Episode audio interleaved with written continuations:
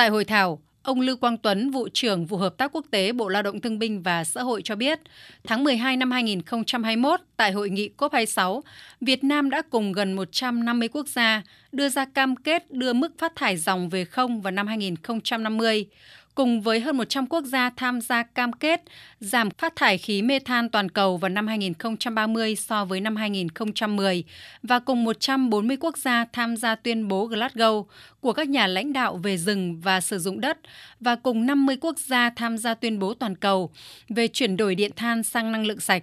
Việt Nam cũng là một trong số các quốc gia tiên phong sau Nam Phi và Indonesia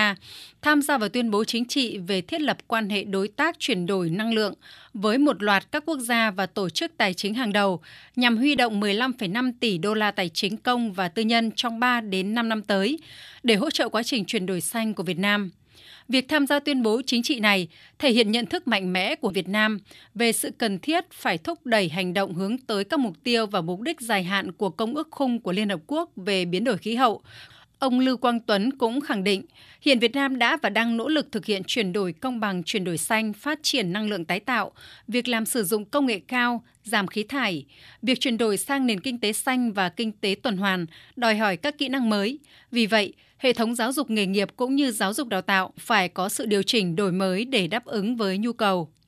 Trong khi nhấn mạnh tầm quan trọng, sự cần thiết cũng như là các cơ hội mới cho quá trình phát triển đất nước từ những cam kết ở trên thì chúng ta cũng nhận thấy rằng là trong quá trình chuyển đổi thì cũng có thể sẽ có những cái tác động không công bằng giữa các ngành, giữa các, các nhóm cộng đồng, đặc biệt là đối với nhóm dễ bị tổn thương. Ờ, chẳng hạn như là có thể tác động những cái việc dịch chuyển về việc làm, vấn đề về mất việc làm, vấn đề về người lao động bị thiếu hụt kỹ năng cho nên không đáp ứng được cái nhu cầu của thị trường lao động mới. Hay là cái sự không phù hợp giữa kỹ năng của lực lượng lao động hiện có và nhu cầu của nền kinh tế xanh, đặc biệt là nhóm người nghèo, nhóm thu nhập thấp thì dễ có thể chịu tác động lớn từ những chuyển đổi năng lượng và các cái nỗ lực giảm lượng khí thải.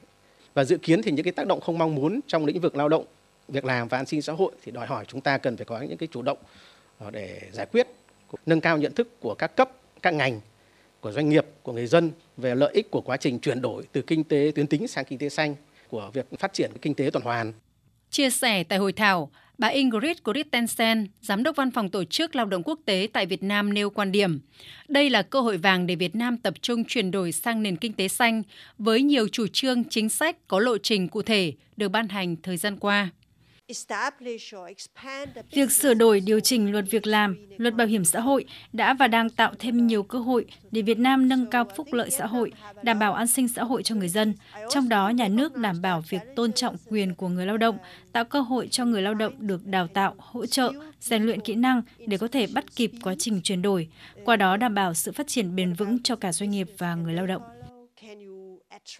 Tại hội thảo, các đại biểu cho rằng để thúc đẩy việc làm và an sinh xã hội hướng tới chuyển đổi công bằng, chuyển đổi xanh, Việt Nam cần hạn chế tối đa tác động tiêu cực đến từ các nhóm dễ bị tổn thương như người nghèo, người dân tộc thiểu số, nữ giới, lao động kỹ năng thấp trong quá trình chuyển đổi. Bên cạnh đó, cần có chính sách an sinh xã hội, hỗ trợ chuyển đổi việc làm, phát triển sinh kế bền vững và tạo việc làm mới đối với những nhóm người dân không thể theo kịp quá trình chuyển đổi, bị mất việc làm hiện tại.